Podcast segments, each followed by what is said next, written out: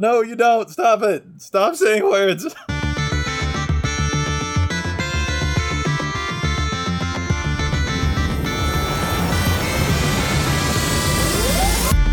Hello and welcome to the EDH Recast, brought to you by the best deck building site on the web for the Commander format, EDH Rec. My name is Joey Schultz, and I'm joined today by my lovely co-hosts. First up, the Speedster, whose article series takes you from 60 to 100. It's Matt Morgan.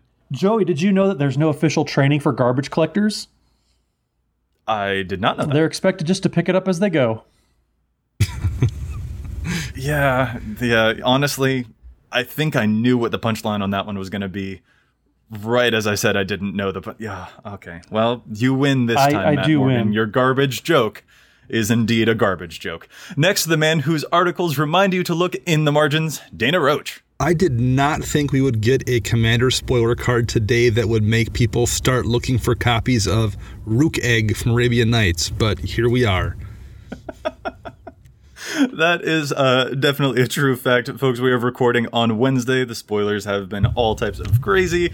We'll have to touch on that in just a second. But let me introduce myself first. I'm Joey Schultz, author of the Commander Showdown series. All these articles and more can be found at edhrec.com, along with some awesome featured community content, such as other Commander podcasts and gameplay videos.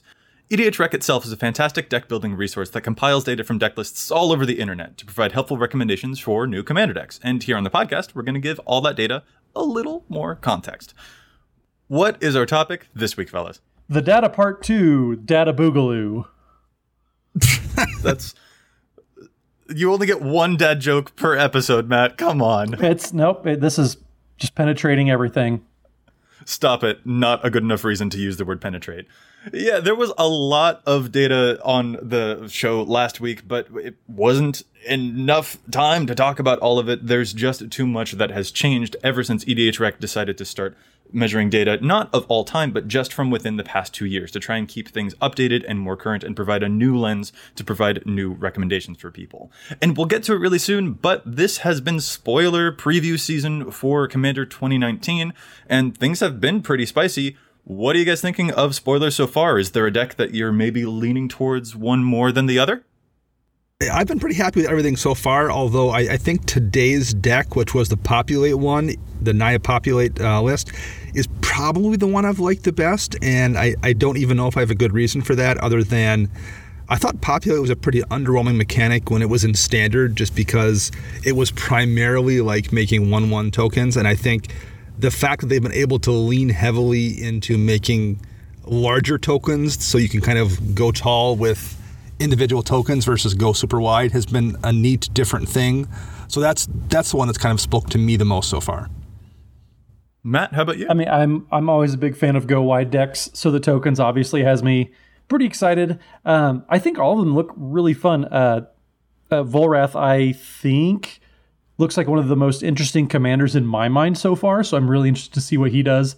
And I mean, the Sultai Morph deck, I'm just biased towards because you know Scroll of Fate was our preview card. It was awesome for Wizards to give that to us, and uh, I'm just very very excited to see what people do with that. Yeah, and I'm excited to- for people to see the uh, preview card that's coming out for EDH Rec proper. Our podcast got a preview card, but then the EDH Rec website itself also got one. That video will have come out the day prior to our actual show going out. Things are very temporally confusing right now, uh, but I'm definitely excited for that. In terms of decks that I'm leaning towards personally, I actually am really excited to see what else happens in the Madness deck because that's the one that could involve graveyard shenanigans, and you know how Joey feels about graveyard shenanigans. He hates them, right? Oh yeah, absolutely hate necromancy of all forms. Super don't like to reanimate things or play things from the graveyard or discard things. Not my forte at all. He Then, then it's kind of weird then that your middle name is as a necromancer myself. I think your mom might have uh, been a little confused with that middle name. this whole bit has gone way too far off the rails.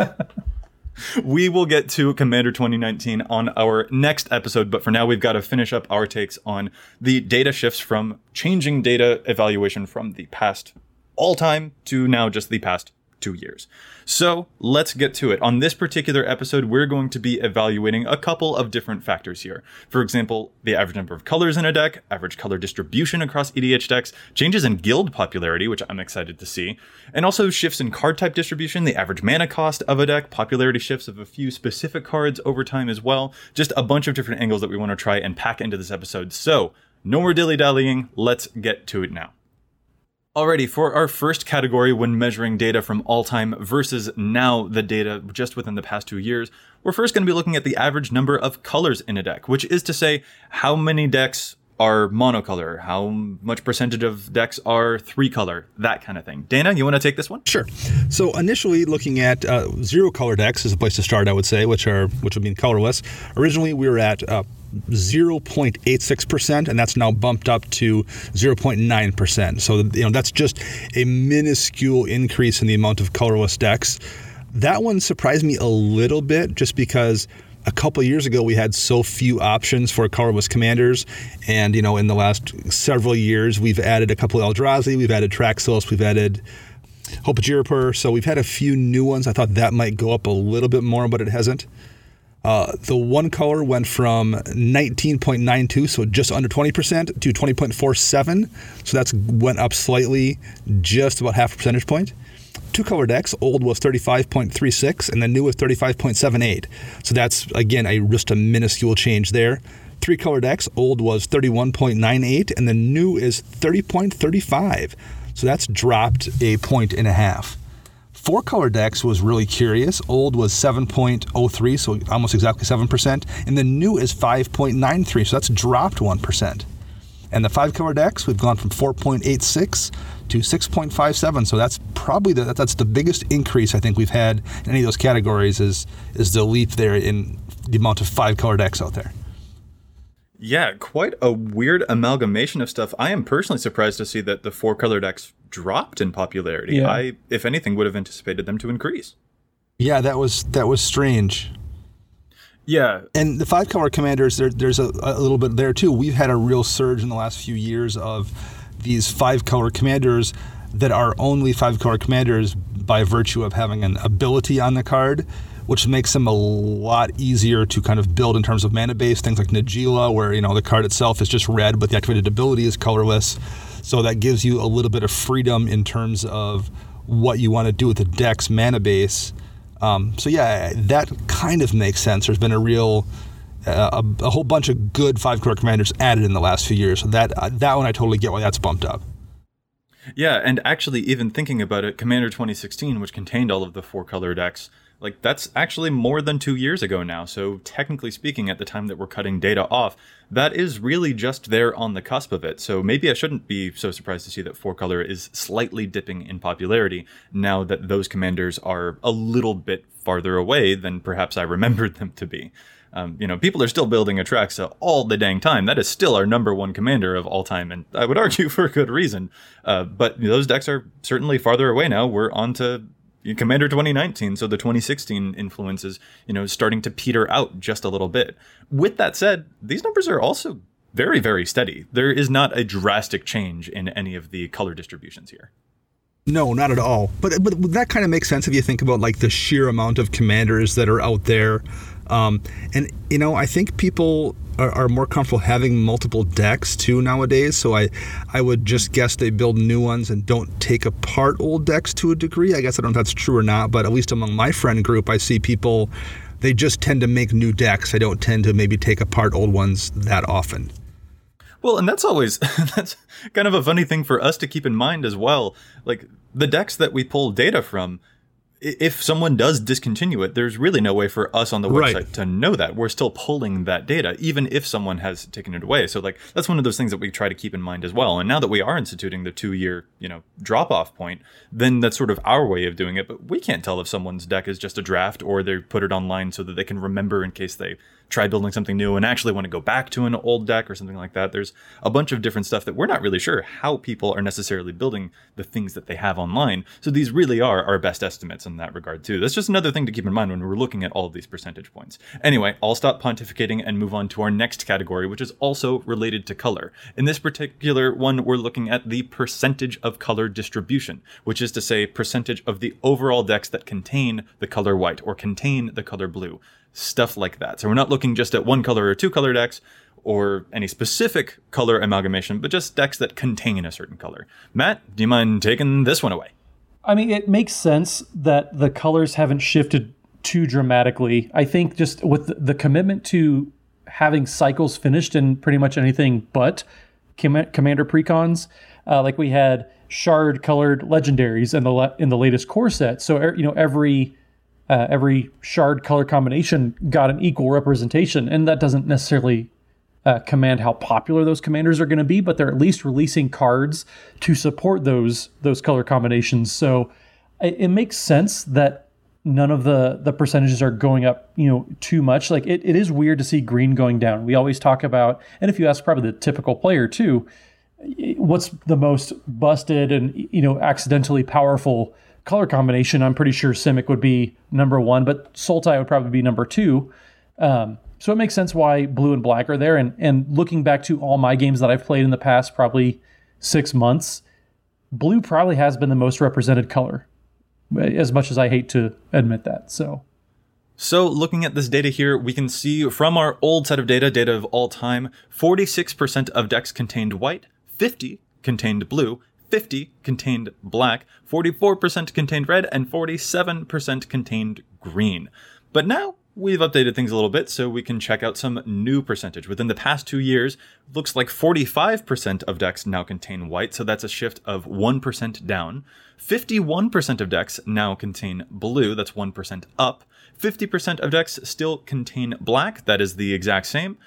Then 45% of decks still contain red, that is actually a 1 percentage increase, and 46% contain green, which means that that one's gone down 1%. Again, very small, subtle shifts, but an interesting metric nonetheless. Yeah, particularly, you know, the green one was one that, sh- that shocked me kind of uh, green's generally recognized as one of the strongest colors in Commander, if not the strongest. And I was just surprised to see that drop, particularly given the amount of strong green commanders we've gotten in the last year or two. I'm right there with you. I was actually surprised to see that black and blue show up in an average of about half of decks around there. Like, you are very likely, uh, just given anything, you're very likely to run into blue and black at a much more popular clip. I I just didn't ex- expect that. I really do think I was with you there that I thought green would be the most popular. And I, I, seem to recall when we looked at some similar stats on a show in the past where we've we, have we have been kind of shocked at that as well, discussing green's prevalence in decks. Um, yeah, it's it's. I assumed it would be the highest, and it's not. Also, I wonder if some of this this data here with the the lack of really big swings um, and I think some of this might apply to the previous stat we looked at as well for, for color numbers is I think a lot of in the last year or two we've gotten new versions of old cards in maybe a way we haven't in the past. So like i wonder if people just transition their their Teysa Orzhov Scion deck to a Teysa Karlov deck. That kind of thing wouldn't change their you know the color representation and it wouldn't change the um, amount of colors in decks, but it would technically wind up being a new deck. So I wonder if those kind of things also aren't the kind of um, statistical change that that leave numbers not moving very much, even though people might add new decks or make changes that might do so in a way that doesn't affect those numbers. Right. And I want to try and attach reasons to these here as well. I want to say, oh, you know, Red's gotten a really great uh, surge of cool card advantage cards like Etali, for example. Um, and that might be a reason that red is increasing. But, you know, white has also gotten cool cards like Smothering Tithe, and it's actually moving downwards. And right. green is moving downwards, even though green is not slacking in really cool cards nowadays. I'm loving Guardian Project way more than I expected to, and I already loved that card. Just as a very quick example, like I can't point to any one particular reason why these might be shifting. I can only observe really that things aren't moving too much. And I would kind of expect if we do see um, a more dramatic shift or something, it's it's going to be more easy to trace, I suppose. Matt, please let us know about our next category when looking at this data changes. The next category we're going to take a peek at is the guild color combinations. So, what was the most popular, what was the least popular, and what shifted the most. So, under the old regime of data, Golgari, Joey, you're welcome, was the most popular, but we already knew that. Mm-hmm. Over 16,500 decks. Izzet coming in, coming in at number two with over 15,000. Simic in third, 14,400. Dimir coming in fourth with almost 14,000. Selesnya comes in next with 13,500, followed up by Azorius with just under 13,000. Orzhov comes in next at 12,100. Gruul coming in at number 8, 11,750. Number 9, Rakdos, 9,782. And then finally, Boros, you guessed it, the least popular guild, 9,307 decks. So, uh, just before we actually move on to our new set of data, I feel like even this has actually shifted from when we did a guild episode last year. I remember some stuff being a little bit scrambled up. Generally, though, the makeup is pretty similar. It's been very similar over time. Where Golgari, Izzet, and Simic have all been dominating near the top, and then Rakdos and Boros in particular have always been very, very close to the bottom.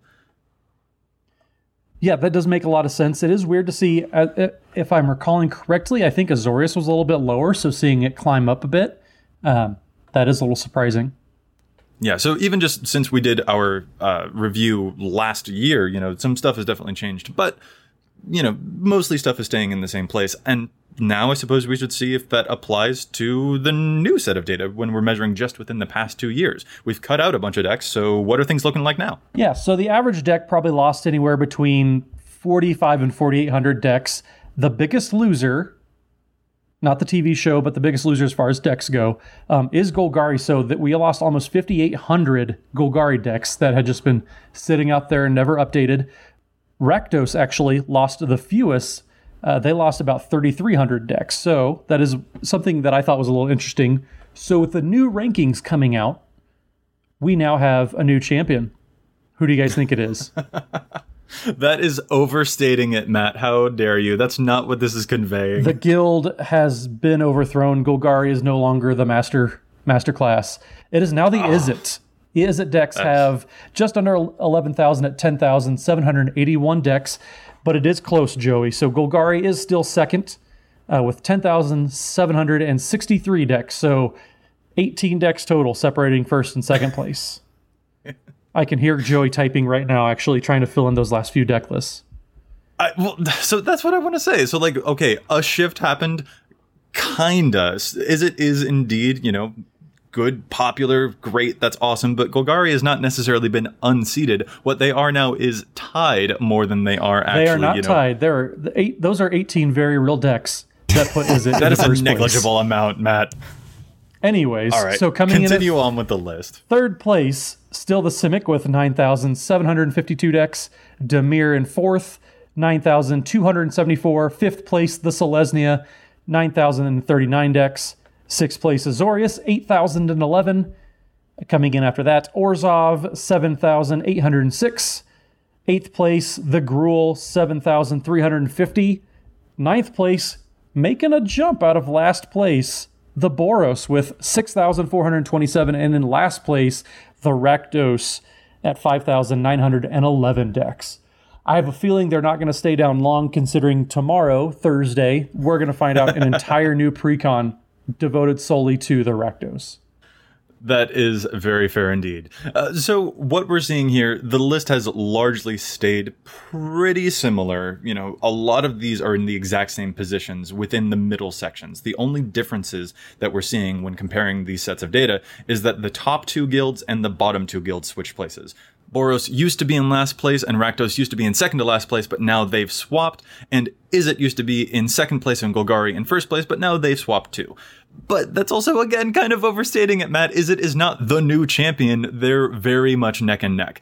That is not the exact same case for Boros and Rakdos, though. That's a separation of over 500 decks. Like that's interesting right there. That Boros has actually increased in popularity enough to overcome Rakdos. Like you said, we do have a new precon that's coming out, so Rakdos is about to get a whole bunch of love. But still, that's pretty interesting, especially considering that, as you mentioned earlier, Rakdos lost the fewest number of decks, com- like when we started dredging out old data and getting rid of it.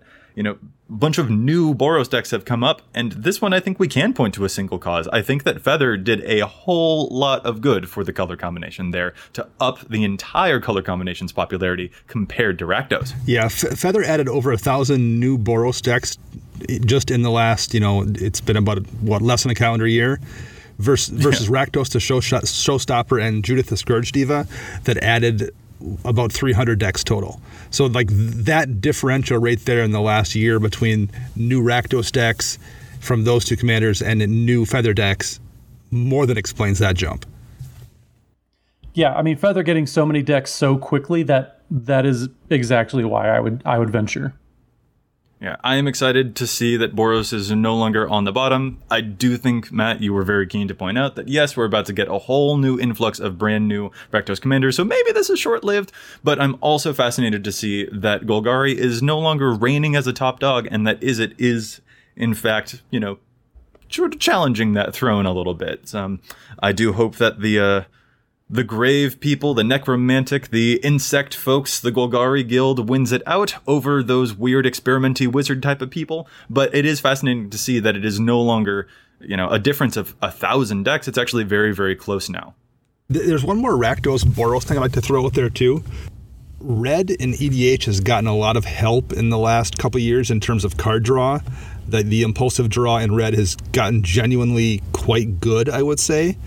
That helps white that lacks card draw, so like that helps Boros as a color pair way more than it helps Rakdos that already had decent card draw from black. So the changes to red really haven't uh, made made Rakdos a better color necessarily, and they've absolutely made Boros a better color pair. That's yeah, interesting observation. I actually have a feeling that we might have to revisit our Boros topic again in a later future episode. It feels like that's something that we should address once more. Uh, it just feels like there's a lot of changes that have happened since we talked about it and early, early on in the life of this podcast. All right, we're moving on to our next category, measuring differences between data pulled from all time versus the past two years. This is the percentage of card type distribution in the average deck. So, how many creatures the average deck is running, how many instants, how many lands, things like that. This one's actually a little sticky, but we'll power through it. So, based on the old data, we could see that the average deck was running 27 creatures, 10 instants, 10.5 sorceries, 12 artifacts, 8.5 enchantments, 1.6 planeswalkers, which therefore, for those who are clever at math, you can tell leaves room for 29.4 lands. And before we even go any further, I feel as though we should linger on that number for just a moment because it's pretty darn low compared to the average number that we usually advocate running in a commander deck. And this became a little bit thorny when trying to dig into it. First of all, we discovered that the data was pulling multiple types. So, artifact creatures like Solemn Simulacrum, for example, which is both an artifact and a creature, it would count for both an artifact and a creature. And there's a fairly decent number of artifact creatures running around in the EDH format. Or an artifact land like Darksteel Citadel or Seat of the Synod, that would count as an artifact. Additionally, we'd also scrape lists that look like 100 cohesive cards, but are actually just rough drafts online. There's also the factor of competitive EDH decks to consider, which tend to run a lot fewer lands than what we consider, quote, normal. So the average probably was in fact higher than 29.4. And even though we think 29.4 is a ludicrously low number, we didn't want to enter into analysis with an expectation of how the data ought to look. But suffice to say, we've cleaned up how the data was filtered, and now we think we have something that looks a whole lot more interesting. So let's move on to our new numbers when we did that data cutoff of the past two years. Now we're looking at the average deck seems to run an average of 25 creatures, 8.5 instants, 9.5 sorceries, 10.8 artifacts, 7.5 enchantments, still 1.6 planeswalkers, and that leaves room for about 36 lands in the average deck that new number seems a lot more feasible when it comes to how many lands the decks are running. Quite indeed. And again, these are just averages. You know, if you're playing an artifact based deck, obviously, you know, just 10.8 artifacts is in no way going to be actually what you'd look for. So this is, you know, trying to average out a whole bunch of different disparate types of decks from Enchantress to Voltron to plus one counters to tribal strategies and stuff like that. But still, this is around what we're getting. And that land that definitely seems like a, a much more appropriate number. Yeah, I, I think on the lands topic too, and this this is purely anecdotal, but I can't count the times that you know on, on a deck building website someone would post to the forums and say here's my new commander deck. What do you guys think? And they'd post a list with you know 25 lands or 27 lands. And the first thing people would say is you have 15 six drops. You should probably run a few more lands and the anecdotal response was well it's always worked out for me just fine so we all, there was always that kind of kind of conversation whereas you know fast forward two years there are so many deck building resources, not just EDH Rec, but podcasts. There's other videos. There's all sorts of just content out there, and not not counting, you know, all the different deck building websites out there. People have so much more information at their fingertips now that you know they they look at the average deck and more or less it's going to be in line compared to they look an average deck that has you know 25 lands because people just I think the community at large has become a much better deck builder compared to how they were two years ago. And that number count going to 36 is kind of a, telltale sign, you know, hey, we're, we're getting there, guys. We're getting better. Right. Even if 29.4 was maybe measuring an improperly low number, I think that it still was definitely far too low because even the original Zedruu Precon, I think, only had 33 lands in it. Stuff like that. Like, I saw plenty of decks, even considering the old Mulligan rules, actually, where people definitely felt like they could get away with having a lot fewer lands than what we now consider uh, pretty typical, pretty usual. Uh, Dana, though, you've also made an observation about how even though we're at a higher number based on the metrics that we've got now, that number is actually still decreasing. Well, I, I think, you know, again, this is anecdotal, but like looking back even at myself when I first started playing, I did that thing where I didn't run enough lands. You know, I'm running a you know 32 33 land deck with an average cmc of you know 3.8 or something However, I realized that wasn't enough, unlike the people that Matt's talking to. Um, so I would increase that number then up to 37 or, or 36 or 38 or whatever that would be. But then I've now since recorrected that over the last several years as the average CMC of my decks has dropped the amount of lands I'm running in those decks has then dropped back down too. So I think that's a swing that I made, and I think I've seen that as well in people I play against, where like they initially start out not running enough lands in their decks, and then you know use a lot of the resources that are available and realize I need to correct that a little bit and, and adjust upwards. And then as they then you know play that deck over the course of a year or two or three and refine it and and and change how they play and get more efficient, then that number kind of settles back down a little bit. Um, not as far maybe as it was when they were playing, you know, 31 lands, but like I think it does then get more efficient and drop down somewhat. Yeah, that actually super lines up with the data that we're seeing here. Over looking at you know the past two years, we can see that there was actually a point where if we'd done this show two years ago and instituted this two year drop off, that we might have actually been measuring it as 37 lands instead of 36. But over the past two years, it has actually seemed to decrease down to 36.5 and then to 36, and now slightly just below 36, actually drifting maybe towards 35.5 lands on average. Like it is actually still trending downward for what I think is exactly the same reason that you mentioned, Dana. You're sort of streamlining your decks a little bit more. And that feeds directly into our next category, the average converted mana cost of a deck. That is is also again trending downwards. The old converted mana cost average was 3.51 when we were measuring data from all time, and now it's 3.39. Things are streamlining themselves just a little bit. Yeah, I mean, I, the, the data seems to back up at least a little bit what I've kind of observed in, in the games I play in, at least. Have you seen that as well, Matt? I think I have, and I think just I, I want to say just to, across the spectrum, just with what WotC has been doing on the R and D end is making almost better versions. Like we used to talk about how you know Red never got a, a, a bear, they never got a two two for two, and now they've gotten a couple variants of bears. But yeah, I, I think that power creep has kind of taken effect and in, in reaching into Commander. Uh, we talk about how powerful new cards are getting into Modern, and we know how mana efficient cards have to be for Modern and Legacy to make an impact naturally some of those cards are going to be good enough for commander as well. So just having those cheap and efficient answers or cheap and efficient win conditions, uh, those naturally are going to you know take the place. You know, people talk about uh, Avengers Zendikar kind of has been replaced by cheaper versions. You know, Joe, you have your uh, your Tendershoot Dryad. I mean, I'm still running Avenger of Zendikar in my decks, but Right, yes, I do but- love me a Tender Dryad. right, but that that's also you know cutting off a couple mana to get you know a, a, a very good effect for a win condition. So I think it's cards like that that just over the grand scheme of things, and I'm I don't think we'll ever get below.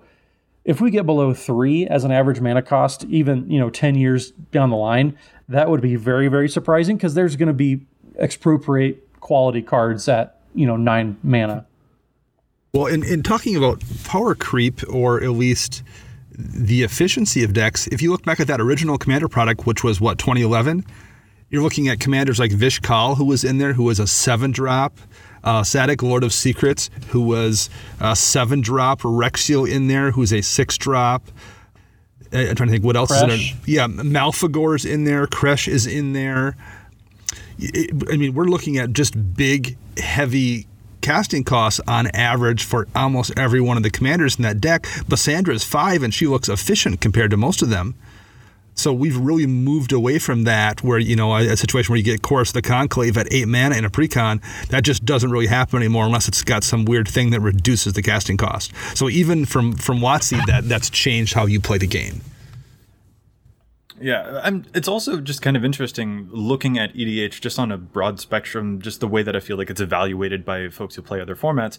People sort of render EDH as the format where everyone can play those big swingy nine mana spells, and whenever they see a very expensive costing spell in a set, they automatically will assume that it's supposed to be for EDH. I remember people even made that criticism, uh, or at least it sounded like a criticism. There was a card that came out in the Shadows of over Innistrad block where it was like a seven or eight mana white spell that makes your life total 26. And people were so used to seeing big mana spells be popular in the commander format that they assumed that this white spell would be a card for the EDH players. But no, it super wasn't. We would never pay that much mana to put our life total to a lower amount than our starting life total. It didn't make any sense. But that's always the thing that I hear people say about EDH, or at least it's the, I suppose, a, a criticism or a rough evaluation of the format, even if it isn't ill minded. But I do think that this is an important thing to note. We are slightly moving away from that. This isn't the format where we just play all of the big swingy nine mana cards anymore. I mean, heck, I don't play Butcher of Malakir because it's seven mana and it doesn't win me the game. It's a decent card, but I just can't really make that work anymore because things have gotten a lot more streamlined. And I think that this data is supporting that. We are seeing things trend down as those really big, crazy, high mana costing spells don't have as much room as they used to have. They're not raining as often as they used to be able to. Yeah, that I mean, it kind of bears out what I've observed as well. Butcher Malakir is Yeah, actually a yeah. great example. That's a card that I used to see a lot, and I can't think of the last time I've seen someone play that. The last time that I think you saw them play that was in their Edgar Markov deck, but it was more expensive than Edgar Markov, which makes it a little bit weird because Edgar Markov tends to be the top end in those decks. I don't know. Now I'm waxing philosophical, so I think that what I should do is instead move on to our next category. What do you say? Yeah, All right. Before we get there, I actually have a caveat. What I wanted to try and find for this next category, where we're looking at the popularity jumps and shifts of specific cards, what I wanted initially to find was looking at the biggest jumps or changes or drops in cards within the 99 overall. What cards, you know, jumped the highest in popularity? What cards dropped the most in popularity? Here's the problem though. The data was scattered and split cards particularly messed it up because they are difficult to grab. So we saw a dramatic decrease in all of these split cards, even though that couldn't be the case. The way that we scrape data is just sometimes difficult and split cards got in the way. So we weren't able to look at cards in general, but we did pick a small handful of cards in specific that we thought might have some changes. So we've picked at least one card per color and then a whole bunch of artifacts to see whether they've changed a whole lot in popularity. Those cards are Solemn Simulacrum, Wrath of God, Bribery, Phyrexian Arena, Reforge the Soul, Krosan Grip, and then a bunch of artifacts like Mind's Eye, Gilded Lotus, Darksteel Ingot, Lightning Greaves, a bunch of those. So we just want to see if these particular cards have changed in popularity percentage. Matt, do you want to start us off looking at the percentage of cards with these specific decks to see if things have changed when we did this data drop off? Sure can, Joseph. So, first up, Solemn Simulacrum, one of the most Sorry, you called me Joseph. Josephias. Who are you, my grandmother? Sorry, go Josephias on. is Yeah. his proper name. Sorry, go on. That just really that struck me out of nowhere. All right, Josephus. Oh my goodness. Please talk about the cards. So Solemn Simulacrum, one of the cards that we've talked about, uh, you know, about, about being power creeped every now and then. The stats do show that actually. So in the old rankings, it showed up in almost 26% of decks at 20, 25.96% of decks. Now it's only in 20.64% of decks, so a you know 5% drop off there. Wrath of God moves from 12.46% of all white decks to 9.17, also going down quite a bit. Bribery goes from 3.25% of blue decks to 1.75, so almost half there. Phyrexian Arena goes from 15.48% of decks to 12.78% of black decks. Reforge the Soul goes from 5.17% of red decks to 4.56%. Krosan Grip goes down from 12.1% to 10.49. Mind's Eye in all of decks, this is now these are artifacts because they go in any deck, goes from 3.68% to 3.06%, so even that goes down a little bit. Gilded Lotus drops from 16.45 to 14.59. Darksteel Ingot, one of Dana's favorite cards, 16.76% to 14.56% of car of decks. And finally, Lightning Greaves even drops a little bit from 31.3% of decks to 30.67% of all decks. That's a whole lot of numbers, but generally, just taking a very brief summation of all of the stuff that you just mentioned, we're seeing a lot of cards that I we sort of picked because we consider them part of the, I guess you'd call them the old guard of EDH, a lot of these things seem to be losing a little bit in popularity. Not a ton for all of them. The percentages, yeah, again, very small, but some of these cards are, you know, waning just a bit. I'll say in, in that kind of, th- those are all particular spells that I think I personally run less of for the most part too. Um, also, if you look at some of these spells, they're ones, you know, it's easy to talk about power creep, but like Reforged the Soul, when that was printed, there's there was two draw spells in red. like at the time, there's what there's Wheel of Fortune and I don't even remember what Faithless Looting maybe. Whereas, you know, they've since then really done a nice job patching up the draw in red. I think Reforge of Souls kind of paid the price for that kind of thing as well. So I think you see some of that with Mind's Eye especially. Mind's Eye was frequently run in Boros decks as a way to draw. That's kind of taken a hit as Boros has gotten draw. Um, Gilded Lotus taken a hit because it costs five mana, I think. So like a lot of these if you asked me to guess if they were in more or less decks, I would guess probably less decks for all of them. And I have a logical reason why, whether it's because good cards have been printed since then that might have taken those slots, or because they've just got um, outclassed because of their cost and because you know better things have came along. Well, and that's why we wanted to look at these particular cards, especially, you know, debates on some Solemn Simulacrum or things that I've seen online a whole bunch. And the data does seem to show that people are putting it in their decks way less often, especially way less often than any of these other cards. The only one that seems to have remained pretty much unchanged, it's down just a very small amount, is Lightning Greaves, which is still hovering at around 31% of all eligible decks. That's still maintaining a pretty decent clip, but a lot of the other stuff that we're seeing is indeed going down. As you mentioned, Probably because we're getting some other more efficient options out there. Mind's Eye doesn't need to be, uh, you know, a solution for some of those other things because we're getting new options in colors nowadays too.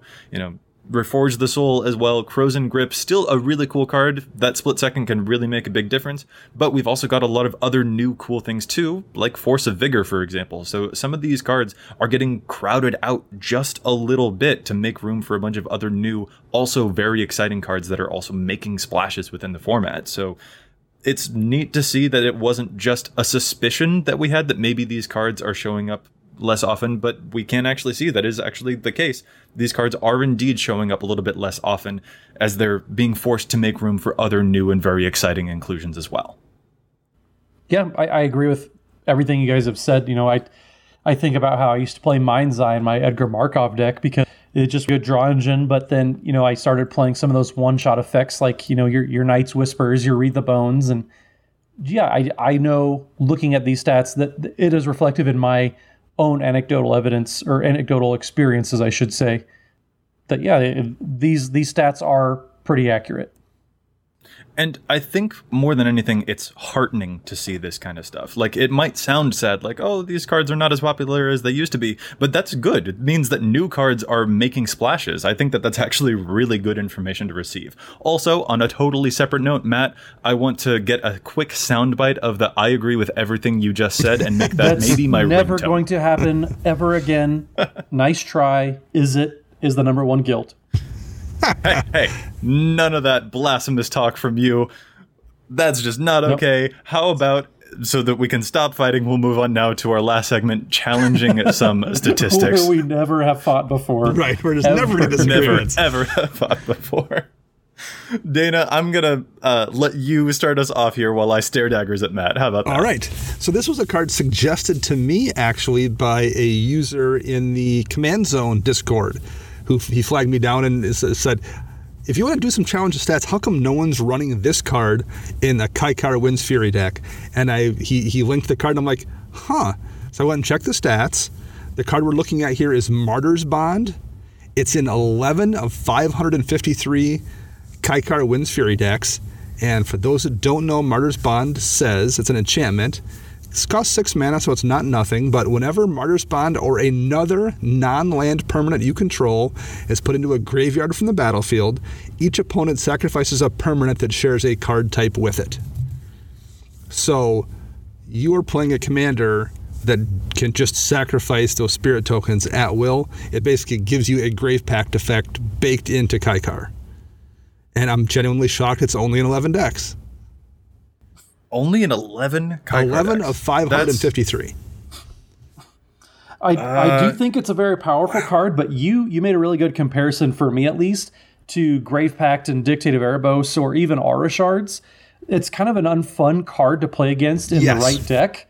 And so I, I can see why people would want to play it because it yeah, that effect is great. But also depending on, you know, what kind of player you're playing against, it might not be very fun because they may not be able to, you know, get around it. So I could see both sides of that, but I, I do agree. If you're trying to be a powerful deck, Martyr's Bond is fantastic. As a person who runs Grave Pact and Dictate of Erebos effects in many of my necromancy and sacrifice based things, I fully support the decision to play Martyr's Bond, and I think that Matt can go suck it. I'm sorry that I care about my friends that I play with.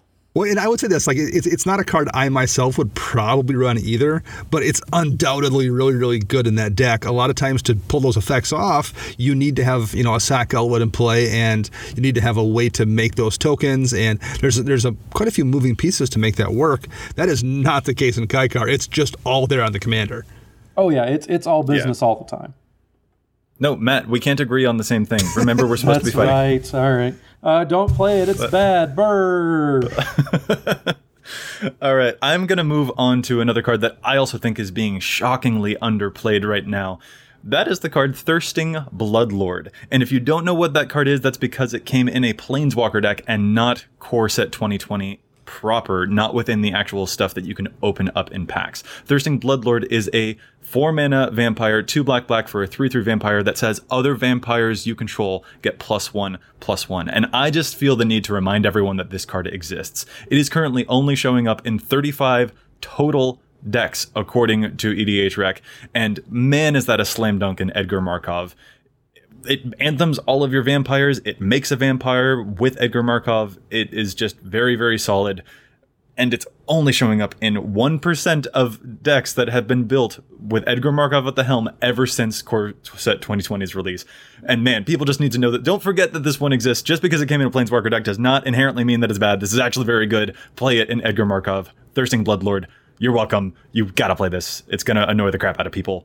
Don't forget it exists. I actually Thank you for coming to my Yeah, TED I- Talk. I, didn't know that was a card. um, you know, it's not the most efficient thing in the world at four mana. A lot of times, Edgar decks are trying to be basically Edric decks, kind of. Um, but it's not bad either. And it's an Anthem 3 3. I mean, that's pretty solid. I would definitely consider running that. I didn't know it was even a card. So you've already enlightened me here, Joey. I am glad for it. If people can play Butcher of Malakir in an Edgar Yeah. Markov deck, they can also play Thirsting Bloodlord in an Edgar Markov deck. That's where I'm at with it.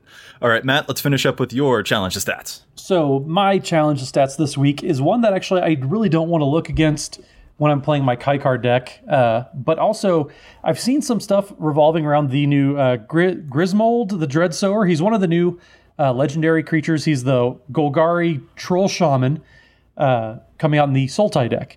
So he's a 3 3 for 1 black green, uh, 3 3 with trample. At the beginning of your end step, each player creates a 1 1 green plant creature token. Whenever a creature token dies, put a plus 1 plus 1 counter on Grismold.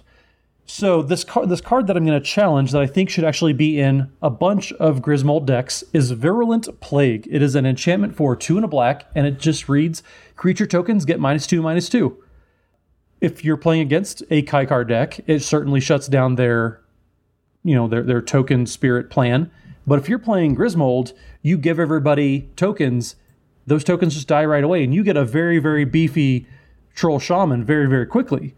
Uh, I think I've seen enough people saying, well, I'm going to play Night of Souls' Betrayal, I'm going to play Plague Engineer, I'm going to play all these, and Virulent Plague just goes a little bit bigger. Uh, it's it's harder to interact with being an enchantment, so it's going to stick around a little bit longer. But I think if you're playing against anybody who puts a lot of tokens in their decks, or they're you know say you're going to give them some tokens, why not kill them right away without impacting your own Grismold like Night of Souls' Betrayal would? So Virulent Plague is only played in 163 total decks right now. I think that if you're going to play Grismold, you probably should put the, the the plague in there. Okay.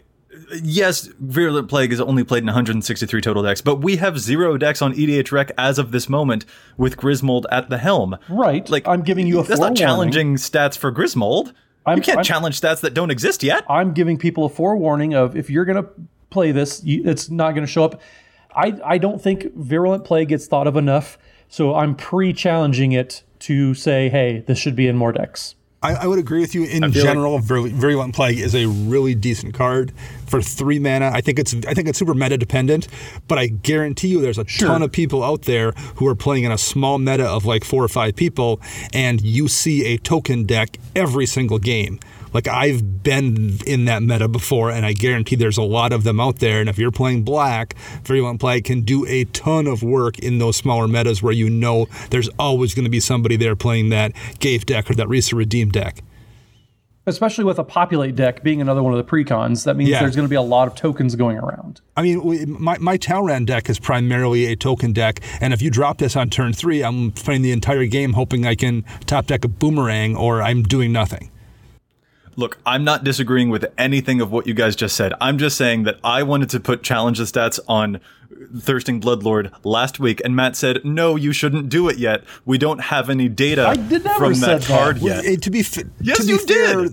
You know, not all the rules apply to Matt in the way they apply to you, Joey. That is true. I don't know if you know this, oh, Joey, oh, but man. I'm above the law. Oh man, every single episode you find a way to troll me in very, very expert fashion. You are a mean, mean man, Mr. Morgan. With that, I think we're going to call this episode to a close. I'd like to thank my co host so much for joining me, and if any of our listeners would like to get in touch with us, where can they find you all? Matt? You can find me at Virulent Plague Advocate on the Twitters. Uh, but actually, it's actually, you know, Mathimus55, M A T H I M U S 55. And Dana, you horrible enabler who lets Matt get away with this kind of crazy shenaniganery. Where can you be found? You can find me on the Twitter birds at Dana Roach, and you can hear me twice a week on my other podcast, CMDR Central. And I'm Joey Schultz. You can find me at Joseph M. Schultz on Twitter. Special thanks to our editor for the show, Ken Peddle, also known as Kenish Norn. You can follow him on Twitter at Loader. That's L O A D 3 R. You can follow EDHREC and the cast on Facebook and Twitter, and you can contact us at edhrecast at gmail.com. Plus, you can find us on iTunes, and if you do, please consider leaving us a review to help other folks find the podcast as well. This cast is posted every week on our community content spotlight section of EDHREC, where we feature as many other content creators as we can, from Command Zone to Commander's Brew to Commander Versus, not to mention new articles published every day by our own fantastic team of writers. Thanks for sticking with us for this two part episode, and actually, you should let us know if there are any other reports in the future that you'd like us to go over, looking at data that was different from drawing from all time versus now just the past two years. Happy spoiler preview season for Commander 2019, everybody. We'll be back at you next week with more data and insights about the Commander precons. But until then, remember EDH wreck your deck before you wreck your deck.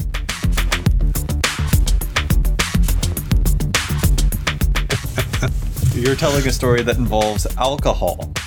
babies and the Midwest. I'm uncomfortable on three different measurements. Joseph, you know you enjoyed the Midwest when you came. I did enjoy the um. Oh, what the hell is it called? The flooding.